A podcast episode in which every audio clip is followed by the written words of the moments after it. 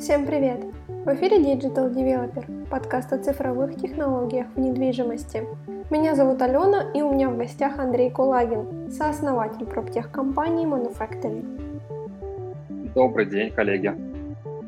Сегодня мы говорим про офисы, про новые форматы рабочих пространств, тренды и технологии. Да, на самом деле самая главная э, история в том, что офисы не закрываются. Наоборот, э, офисы сейчас демонстрируют э, ну, какой-то драматический просто спрос. То есть офисы все хотят. То есть что вообще в принципе показала пандемия? А, футурологи говорили, что офисы умрут, что они превратятся в современные бани, что туда будут ходить только по праздникам. А, но на самом деле работодатели готовы не больше одной трети отправить сотрудников на удаленку. А, это к чему приводит? Это приводит к тому, что появляются формы гибридной работы, есть понимание того, что, в принципе, офис изменится и так далее. Но мы действительно, да, вот запустились э, в пандемию, в активную фазу, и мы стартовали как такая классическая компания в области создания гибких офисов для крупного бизнеса. Таких компаний много, это очень конкурентный рынок в Москве. Вот. А, но пандемия заставила нас репозиционироваться, потому что в пандемии как раз-таки действительно спрос на гибкие пространства упал из-за того, что сами договоры достаточно а, не жесткие и гибкие. Вот. И нам пришлось перепозиционировать свою бизнес-модель, и мы, собственно, превратились в такую компанию Space as a Service, которая занимается uh, build-to-suit направлением приоритетно. Ну и насколько я понимаю, сейчас вы а, либо строите с нуля офисы, либо берете текущие пространства, заключаете договор аренды и занимаетесь дальше развитием, управлением этого пространства по своей IT-платформе. На самом деле практически не берем пространство просто так. А сначала находим клиента, и клиент у нас в этом смысле это приоритет номер один. То есть находим клиента, клиент говорит, например, знаете, пандемия показала, что у меня одна треть офиса из-за того, что я там 33% отправил на удаленку, пустует. Мне нужен совершенно другой офис. И вот э, примерно 8 из 10 клиентов, э, с которыми мы общаемся, и, в принципе, по статистике, это э, клиенты, которые говорят, что нам нужен другой офис. Вот какой этот офис нужен клиенту? Здесь ответ на этот вопрос у нас. То есть мы, мы поможем сформировать ответ на этот вопрос.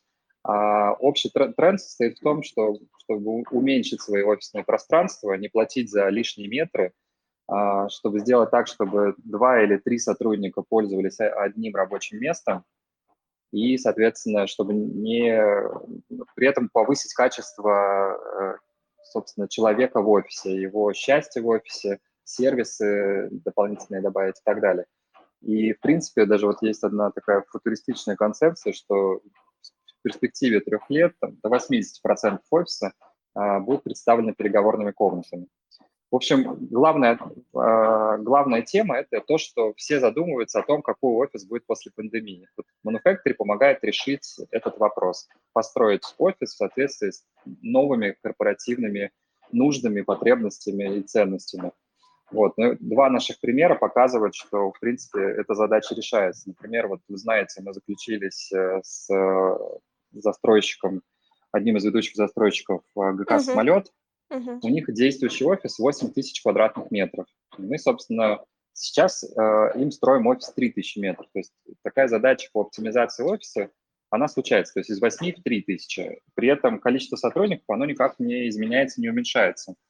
В этом смысле это такая история про там, значительную просто оптимизацию. То есть там э, экономия с точки зрения аренды идет на сотни миллионов рублей ежегодно. Вот какую задачу, собственно, мы решаем. Мгм. Ну, к кейсам по эффективности мы еще с вами вернемся. А если вот говорить про застройщиков, все-таки вот у нас в канале, а, насколько мы вот знаем, проводили аналитику, больше половины это все-таки застройщики. Можете ли вы им порекомендовать или дать какой-то совет, что им вообще сейчас строить? Какие-то офисники с кабинетами, open space, коворкинги или, может быть, ЖК для удаленщиков? На самом деле, мне кажется, пандемию такой классный тренд, который а, мы тоже как-то так вот на, нащупали, это история про лайфворкинги. лайфворкинги – это как такие специализированные коворкинги в жилых комплексах, которые достаточно эффективно дополняют э, экосистему жилого комплекса. И достаточно много сейчас девелоперов э, об этом задуматься, в том числе и самолет, и А101, с которыми мы уже запустили такие проекты. А, в чем суть? Суть в том, что есть очень, ну, то есть вот эти 30, 33%, про которые я говорю, они остаются внутри жилого комплекса. Вот ПИК, кстати, тоже недавно рассказывал, что они проводили аналитику по, своему, по своим районам, у них э, одна треть э, жителей, в принципе, не покидает район. То есть 33% uh-huh. людей, работоспособного населения, не выходят за пределы ЖК в течение там, рабочих, рабочей недели. Но это означает просто, что можно колоссальную историю развить в плане там, сервисов для их работы. Потому что дома работать, наверное, не всегда комфортно, дети, э, все-таки домашняя обстановка и так далее. Все-таки некое третье место создать – это вот такой тренд. И это сейчас то, чем занимаются, мне кажется, каждый второй застройщик буквально об этом думает. Ну и вообще, в принципе, с учетом того, что достаточно много людей ну, как бы перестроили процесс, 33% – это, конечно, очень много. Uh-huh, uh-huh. Получается, что нужно строить сервисы для uh, их эффективного пребывания 24 на 7. В плане, вот если ты в ЖК 24 на 7, значит, там не только должны быть сервисы для там, условно, сервисы спального района, но еще и сервисы для работы, для обучения, для спорта и так далее. То есть, наверное, к этому сейчас все идут, про, про развитие экосистемы жилого комплекса. Угу, угу, поняла. Ну, на самом деле, даже если я по себе сужу, я работаю 80% из дома, и, по сути, ага. никуда выбираться и не нужно. Значит, Хочется... значит вы тот и есть тот заказчик э, да. на, на экосистему жилого комплекса. Да, я точно вхожу в эти 33%, которые не выезжают из а. жилого комплекса. А, если говорить про в целом варианты обустройства офисов. Насколько я знаю, сейчас вот Альфа-банк, они строят у себя phygital офисы, то есть mm-hmm. полностью переделывают концепцию Тинькофф, арендуют коворкинги. Какие еще есть варианты обустройства офиса, что может быть сейчас популярнее, вот помимо гибридов, или какие варианты гибридных пространств бывают? Ну, самый главный тренд, э, который, в общем-то, разными словами называется, иногда phygital, иногда коворкинг, иногда build to suit.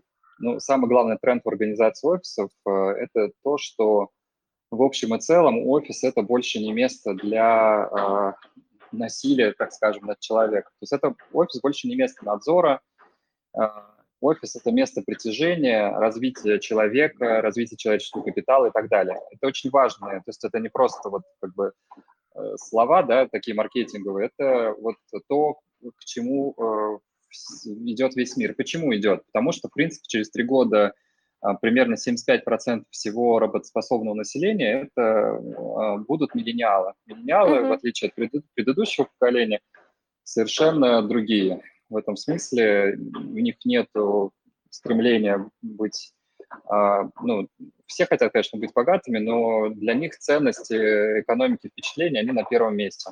И это, это в том числе отражается на работе в офисе. То есть офис – это не клетка, где там тебя держат, это место, где ты приходишь, чтобы наполняться ресурсом, как они говорят. Поэтому это задает, это задает тренды просто на, на все. Поэтому там все, кто а, с помощью офиса выстраивают HR-конкуренцию, например, там Mail.ru, Яндекс, э, Сбербанк, uh-huh. Uh-huh. они все изучают тенденции того, как сделать офис э, вторым домом. То есть всякие вот э, пуфики, фрукты по пятницам, не по пятницам, смузи, которые вот в Mail.ru, например, есть, и так далее. Все построено вокруг этого. Это первый. И второй тренд Сейчас вот э, все равно пандемия повлияла таким образом, что постковидные э, тенденции, они очень долгое время еще будут сохраняться. То есть совершенно точно open space это больше не способ, э, это не способ построения офиса. То есть сейчас все-таки все будут ориентироваться на то, чтобы уменьшать пространство с одной стороны, миксовать работу с другой стороны, э, и, в принципе, переходить к такой гибридной форме работы. А все вот эти вот названия, да, это как бы это следствие, маркетинговые следствия из главных причин, а главные причины, они всегда в человеке. Мгм, поняла. А вот эти вот популярность гибридных пространств, а, есть ли какая-то зависимость между размером компании и ее стремлением вот обеспечить такие плюшки в офисе для своих сотрудников? Может, это актуально только для крупного и среднего бизнеса или, например, только для Москвы, а в регионах менее популярно? Вы знаете, мне кажется, это а, зависит от а, того, на, насколько, а, на каком конкурентном или неконкурентном рынке ты работаешь. Например, вот там, Яндексу нужно конкурировать за своих э, людей. То есть всегда, на самом деле конкуренция происходит за людей. А, для того, чтобы людей удерживать, нужно, в принципе, создавать какие-то ценности. Если мы понимаем, что деньги – это больше не ценность для меня, то что дальше? Что еще? Ну, понятно, что корпоративная культура, корпоративные ценности и так далее. Но вот есть вот исследование про то, что офис – это, в принципе, причина номер два после выбора ну, причина номер два выбора работодателя после зарплаты. И а, в, в этом контексте, получается, нету разницы, это большая компания или маленькая компания, все равно речь идет о, а, там, о конкуренции. Вот. То есть это как дополнительная ценность. Да, это абсолютная дополнительная ценность. В принципе, вот то, что мы видим на примере самолета, а, для, для коллег, для компании самолет – офисы становятся не просто частью HR-бренда, то есть реально красивый клиентский офис, куда можно приходить, э, э, куда могут приходить наши, вернее, их клиенты, а, это еще и как бы часть социального пакета. Получается, что если тысячи человек используют ну, там, небольшой офис на 3000 метров, это означает, что точно офис теперь это не место для всех. И это означает, что за него в том числе тоже будут конкурировать. Вот как меняется значение офиса. Угу. А если говорить про концепцию, про вашу концепцию Build to Suit немножко подробнее, а, тут не покидает меня, конечно, вопросы, насколько вам это выгодно, а, потому что со стороны кажется, что затрат очень много, рынок нестабильный, и вообще что делать с офисом, если вдруг клиент съедет, а вы условно под конкретного клиента офис создали, и сколько это у вас дело окупается, как изнутри это выглядит? Да, Build to Suit, в принципе, это такая э, концепция достаточно новая для офисного рынка России.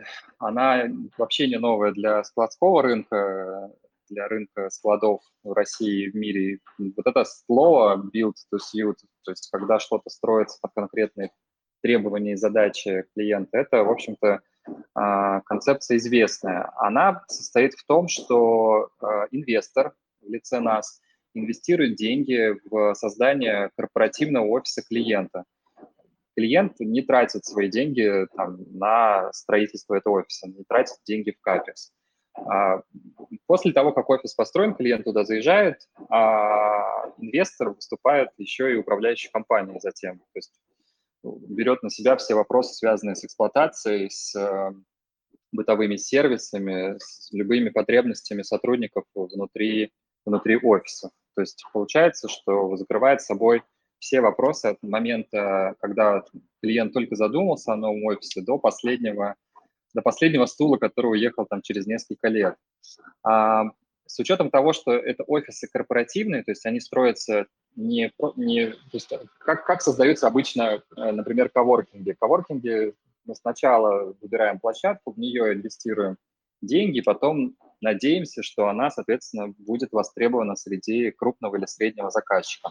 Здесь обратная ситуация. Мы сначала находим заказчика, под него уже подбираем офис. Получается, что, с одной стороны, ему как бы и нет необходимости э, там съезжать, потому что это действительно его постоянный корпоративный офис, место при, присутствия постоянного. Вот, ну, а отвечая на ваш вопрос, э, съедут они или не съедут через несколько лет, э, это регулируется договорными отношениями, есть пункты а, о том, что этот договор не может быть расторгнут, например, в течение там, нескольких лет, например, трех лет. И это в том числе обеспечивает э, такую вот устойчивость э, этой, этой модели. Ну а если говорить про доходы, вот вы спросили про э, доходность этой модели. Uh-huh. У нас здесь, вот мы, например, вчера обсуждали с одним большим игроком, у которого впереди там, создание офиса на 20 тысяч метров, они говорят, ну а почему все-таки это с вами выгодно получается? В чем выгода? на чем вы зарабатываете? Вот мы, первое, что мы сказали, что мы не зарабатываем на стройке, то есть мы показываем реальную себестоимость этой стройки, мы не зарабатываем на бытовых сервисах, то есть на клининге, охране, эксплуатации, интернете и так далее. Мы честно показываем нашу комиссию, которая там, составляет там, 10-15% контракта, и, собственно, это цена за то, что сейчас, а, в моменте не нужно тратить э, сотни миллионов рублей, в, а иногда и долларов, в создание, в создание офиса, б, можно доверить ремонт тем, кто в контракте прям по, по, пообещает ответственность за качество этого ремонта, за сроки этого ремонта и так далее, а, в, как бы не нужно команду аллоцировать на то, чтобы она занималась стройкой, можно это действительно отдать на аутсорс, потому что мы, например, встречали примеры, когда за создание нового офиса отвечал помощник генерального директора. Ну, стройка – это такое, такое, такое дело, где в общем и целом э, важно, кто, э, ну, важно иметь определенные компетенции в этой области. И в этом смысле как бы результат мог быть самым разным. Вот, но mm-hmm. мы тут оказались рядом и вовремя. Вот. Как-то так. И как рынок сейчас принимает такой формат про складскую недвижимость? Да, я читала, что это э, в складской недвижимости достаточно распространенная концепция. А как быть вот с офисной? Приходится ли вам что-то образовывать как-то рынок, доказывать, объяснять? Рынок, рынок реагирует на концепцию с большой осторожностью. То есть угу. у нас, э, в принципе, наше русское сознание устроено таким образом, что мы не понимаем, а, мы не признаем и не понимаем халявы. Поэтому uh-huh. ну, то есть сначала кажется, как это так, что кто-то вкладывается в мой офис, то есть почему это выгодно. И очень большое внимание мы уделяем тому, чтобы рассказывать. То есть мы не просто вкладываем и потом что-то, да, то есть э, это не какой-то сетевой маркетинг, это история про то, что капекс превращается в опекс, э, у этого есть своя цена, стоимость денег и так далее. А, но вместе с тем сделки идут, в принципе, этот рынок только зарождается. Мы на самом деле думаем, что когда все поймут, что э, можно выбирать, то есть можно сесть в коворкинг, да, вот как сделать Тинькофф, снять, uh-huh. заключить самую крупную, э, по-моему, она даже крупная до сих пор, самая крупная сделка на рынке коворкингов. А можно за эти же деньги силами другого партнера построить свой офис. То есть, к сожалению, все равно коворкинги рассматривают корпорации зачастую как формат э, временного размещения. То есть вот пока строится, например, наша штаб-квартира, мы сидим у uh-huh. вас. Пока там э, мы не понимаем, как мы будем расти. Вот сегодня у нас 50 человек, через два месяца 150. И вот пока у нас такое масштабирование непонятное, или пока строится наш основной офис, мы будем сидеть в коворкинге. То есть коворкинг и с точки зрения само, самой бизнес-модели это всегда некое временное решение, а Build to Suit – это офис э, корпоративный. Но на рынке всего четыре на текущий момент таких сделки, две из которых там сделали мы, две сделал еще, еще один партнер. А, соответственно, рынок так достаточно осторожно. Мы думаем, что он потеснит в свое время э, там, рынок коворкингов, будет точно с ним конкурировать, ну и станет таким трендсеттинговым явлением в рынке коммерческой недвижимости, в принципе. А, если резюмировать и сравнить а, Build to Suit, коворкинги а, и коворкинги, в чем преимущество, в чем недостатки? А, основное преимущество, как мне кажется, это нет, не нужно большую сумму для входа, то есть она растянута по времени, затраты растянуты по времени, и можно офис под себя, а, брендирование сделать, что нельзя, например, в коворкинге. Что еще в преимуществах, что в недостатках? Ну, главное преимущество все-таки, вот как я говорил, что Build to Suit офис – это твой офис. То есть mm-hmm. это офис, который строится с точки зрения его архитектурного, инженерного проектирования, наполнения офиса и так далее, исключительно исходя из твоих потребностей. То есть та мебель, которую ты хочешь, те корпоративные цвета, то, то, то зонирование, то, то планировочное решение, а, тот, тот объем рабочих мест в сочетании с переговорными комнатами, общими зонами и так далее. Ну, в общем, главное преимущество, что все-таки это офис, который построен по там, техническому заданию заказчика. Второе, второе большое преимущество состоит в том, что не, действительно то, о чем вы сказали, не возникает э, той самой контрадикции бренда между а, коворкингом. То есть вот часто так приходишь, приходишь в классные, самые популярные коворкинги WeWork по всему миру uh-huh, и uh-huh. говоришь, я готов снять э, у вас 500 метров из 800, например, имеющихся. А, ну и как бы мне хотелось бы все-таки иметь отдельный вход, я вот готов э, немножко вложить денег, тут вот э, ваш брендинг снять и так далее. Коворкинг, естественно, этого не, ну, хорошо чувствующий себя коворкинг, естественно, этого не, это не позволяет, потому что все-таки есть корпоратив, корпоративные правила пользования а, коворкингом. А, ну, а если позволяет, то это в этом смысле, опять же, превращается в некоторую спекулятивную историю, потому что ты там, взял подешевле, продаешь подороже. И в этом смысле ты уже, ты в этот момент перестал быть коворкингом, твой бренд уже а, в этой контрадикции с клиентским брендом проиграл, и ты как бы отошел на второй план. А, третье, третье большое преимущество состоит в том, что, в принципе, офис э, в форме build-to-suit можно выбрать в любом здании. То есть э, если ты между, в коворкингах выбираешь э, из того, что есть, их очень много, их там порядка 400 тысяч квадратных метров в Москве разных коворкингов. Uh-huh. А, но, тем не менее, э, это все равно ограниченный выбор, потому что недвижимости в Москве 20 миллионов квадратных метров. Вот, и, ну, то есть, э, во сколько получается? Почти там это, короче, во много раз больше. А, поэтому у тебя нет ограниченности вот этого выбора. Ну и, конечно, вот э, по цене получается одно и то же. Это, наверное, тоже важно. То есть выбирая между такими преимуществами, а, если по цене получается то же самое, то почему бы не выбрать свой офис? Но есть и минусы, есть и очевидные минусы. То есть вот мы, например, сейчас делаем большое исследование – о том, что вообще, скорее не исследование, такой обзор делаем, которым тоже поделимся с каналом и с порталом. Mm-hmm. Мы, в принципе, сделали обзор, как разным компаниям организовать свой офис. А, и вот мы на самом деле рекомендуем компаниям, которые пока не понимают э, свои масштабы роста на ближайшие полгода, или которым очень быстро нужно заехать, или у которых там до 50 человек – а, выбирать все-таки формат коворкинга. Это а, с точки зрения бизнес-модели и планирования, это, конечно, будет намного лучше. Это, это будет правильно, я бы сказал. Ну вот. А если а, компания уже а, приобрела офис в формате build to suit и растет, что делать в этом случае?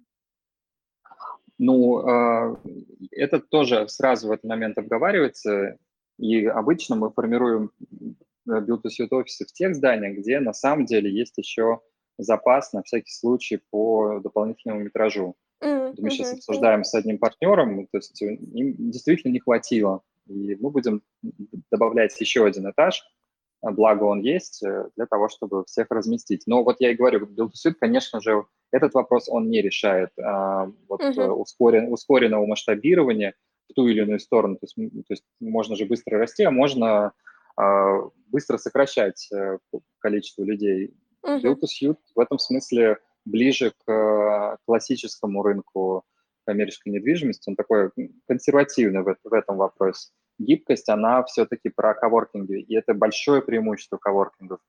Угу. Поняла. А если про эффективность э, в цифрах э, концепции Build to Suit говорить, есть ли уже у вас э, по вашему опыту какие-то подтвержденные кейсы увеличения эффективности каких-то какие-то показатели? Да, самый главный показатель – это показатель того, сколько людей могут пользоваться одной рабочей станцией. Вот мы провели на двух самых крупных наших клиентах такое кабинетное исследование – получилось, что в среднем 2,3 человека могут использовать одно рабочее место. Uh-huh. Понимаете, да? То есть получается, что больше, uh-huh. чем на 50% можно уменьшить э, площадь своего офиса, не теряя в качестве э, работы, не теряя в качестве организации труда в компании и так далее. Ну и, собственно, эту задачу мы и стараемся транслировать как основную сейчас. Задачу по оптимизации офиса. То есть, там, Build to Suit – это метод, так скажем, а uh-huh. главная цель – это том, чтобы обеспечить экономию. А вот эту экономию, либо там по решению работодателя пустить в улучшение сервисов, да, потому что а, вот все, все исследования говорят про это, либо пустить там просто в прибыль. А, есть большое, ну, достаточно старое, правда, исследование, где один из работодателей а, просто переконфигурировал и поменял местами отделы. То есть он один отдел отсадил от другого, смиксовал другие отделы и так далее и в этом смысле добился 25% роста прибыли. Э, о чем нам это говорит? О том, что э, офис – это, э, может быть, как место роста прибыли, так ее и э, способ уменьшения. Да? То есть uh-huh. из-за неправильной конфигурации мы можем просто терять, э, терять деньги. Ну, это, это о чем нам говорит? Это, это точно нам формирует запрос на некую экспертизу в области правильного построения офиса. Вот как сделать так, чтобы офис был правильным? И что это значит быть правильным? Вот э, к чему мы стремимся. Угу, поняла. А, вы сказали, что по вашему, по вашим оценкам одним рабочим местом может пользоваться там 2,3 человека, два человека, Да. грубо говоря. Есть здесь какие-то технологические составляющие, которые помогают гибко управлять, условно, кто сегодня пользуется, кто завтра и так далее. Какие здесь IT-решения помогают в управлении этой концепцией? Может быть, какие-то сервисы для бронирования рабочих мест или переговорок? А, где тут технологии? Да, безусловно, самый главный страх работодателя, когда ты строишь э, новый офис в уменьшенном формате – это что случится овербукинг. То есть uh-huh. на твои 300 рабочих мест придут 500 человек. Uh-huh. Ты будешь чувствовать себя как э, в самолете авиакомпании «Победа», когда, в принципе, твое место продано. Вот. А, соответственно, чтобы этого не случалось, очень нужны IT-решения, и мы вот выяснили, что за последние два года таких решений стало появляться очень много. Вот, например, нас слушает Артем Васенин из Indospace. Это вот одно, э, пример такого решения, который э, вот, э, позволяет бронировать рабочие места и избежать вот этого так называемого овербукинга. Вообще решений таких много, этот рынок конкурентный, мы тоже идем в этот рынок, мы думаем либо о приобретении одного из действующих решений, либо, соответственно, о разработке собственного решения по бронированию рабочих столов, бронированию переговорных комнат и так далее в этом смысле это, конечно, прям очень нужно. Без этого, конечно, все не запустится. Угу, угу, поняла. А, если еще немножко поговорить про застройщиков, можете все-таки сказать, кто именно вы для них, потому что, с одной стороны, вы заказчики, потому что можете заказать у них там строительство офиса, с другой стороны, партнеры, а, может быть, в какой-то степени конкуренты, подрядчики, которые делают офис. Какие модели да. работы с застройщиками у вас? Реализован? Ну, для застройщиков мы, наверное, вряд ли когда-либо будем выступать заказчиками, да, потому что для э, ремонта офиса все-таки мы обычно приглашаем э, строительные компании, uh-huh. а, а для застройщиков мы, на примере двух застройщиков, с которыми мы работаем, мы скорее являемся партнером. В какой части? Например, с А101 мы запустили лайфворкинги. А101 запустил бренд EasyBizy. Это uh-huh. коворкинги в жилых, жилых комплексах, и причем сделали это первыми на рынке. А нас пригласили к управлению, к доверительному управлению этим, э, этими пространствами, там, с учетом нашей экспертизы по а, созданию коворкинга в том числе. А, ну и, соответственно, в этом смысле мы скорее партнер. Для самолета мы тоже партнер по созданию их офиса. При этом выступаем одновременно инвестором офиса, а, генеральным подрядчиком по созданию этого офиса, потом еще эксплуатирующей организации. А в принципе у нас, э, мы сейчас много общаемся с разными застройщиками на предмет вот э, создания и развития новых элементов э, в жилых комплексах. А, мы вот, например, думаем на следующий год сделать большую достаточно такую фестивальную программу, фестиваль большой, посвященный профтеху, куда пригласить застройщиков э, делиться мыслями о том, где и как запускать э, ЖК инновации, технологии и так далее. В общем, тоже об этом скоро расскажем. Это вы про Проктехфест? Да, да-да-да. Угу, да.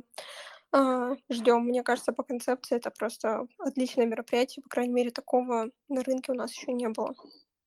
Да, мы надеемся, что вы тоже вместе с нами будете его продвигать да, и работать мы с нами. с удовольствием. А, вы начинали уже говорить про кейс самолета. Давайте о нем поподробнее поговорим, что это будет за проект, потому что вот новость свежая, недавно вы анонсировали, что будете делать для них штаб-квартиру. Что там интересного?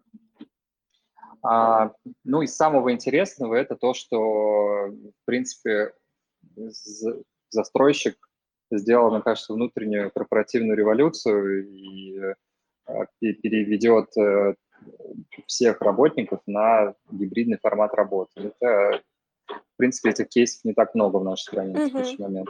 То есть заставить тысячу человек, которые ходили в офис э, объем 8 тысяч, ходить теперь в 3 тысячи, при этом, чтобы все работало, это, ну, на мой взгляд, революционно. А, во-вторых, э, в принципе, изменится внутреннее наполнение этого офиса. То есть там будет очень много мест для а, встреч с клиентами, для места для внутреннего коллаборативного устройства и развития сотрудников, а, мест для брейнстормов и так далее. То есть прям будет вот тот самый классический офис для миллениалов, только вот э, не совсем для миллениалов. Вот. А, вот такой будет проект. Надеюсь, что мы скоро сможем показать фотографии этого проекта. Угу. Еще в СМИ пишут, что в рамках проекта с самолетом вы доработаете собственную IT-платформу, которая, по сути, будет помогать сотрудникам вот в офисном планировании. Можете рассказать, какой функционал этой платформы будет и будет ли она вообще доступна для широкого рынка? Да, мы сначала это сделаем для свою платформу мы доработаем и сделаем для самолета исключительно. А, это история про то, как управлять э, офисом в 3000 метров, когда у тебя 1000 человек. А, главный функционал в ней, в общем-то, он известен, это бронирование рабочих столов, исходя из того, какой тарифный план тебе присвоен как э, работнику. Понимаете, да, там у руководителя отдела, например, должна быть э, возможность бронировать кластер столов рядом друг с другом и получать аналитику по тому, как э, этот кластер работал э, с точки зрения пользовались офисом или нет а, работники, ну, согласованные с руководителем время. А, вторая большая функция – это там, сбор аналитики для разных групп э, департаментов, ну, для разных департаментов, например, для HR-блока, как, соответственно, в целом выглядит загрузка и использование офиса, или можно ли еще 3000 метров куда-нибудь оптимизировать или кому-нибудь сдать субаренду, раз э, все в итоге работают как-то э, по-своему. Ну и вот этот офис 3000 метров – это большой же эксперимент в плане того, как, э, а, насколько эффективно можно оптимизировать офисное пространство с помощью вот такого мобильного приложения – вот протестируем и результатами поделимся. А какие в целом у вас планы по развитию компании? В какую сторону вы сейчас движетесь? А, мы недавно привлекли а, новый раунд инвестиций, mm-hmm. 2 миллиарда рублей, и это определяет наши планы на будущее.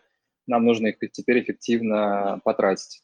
А потратить на создание новых Bluetooth э, офисов для крупного бизнеса. Мы сейчас плотно над этим работаем. Поэтому, если, ну, сказать, э, кому-то нужен офис, дайте знать. Да, отлично. А, давайте в целом тогда резюмируем а, наше общение про концепцию Build to Suit.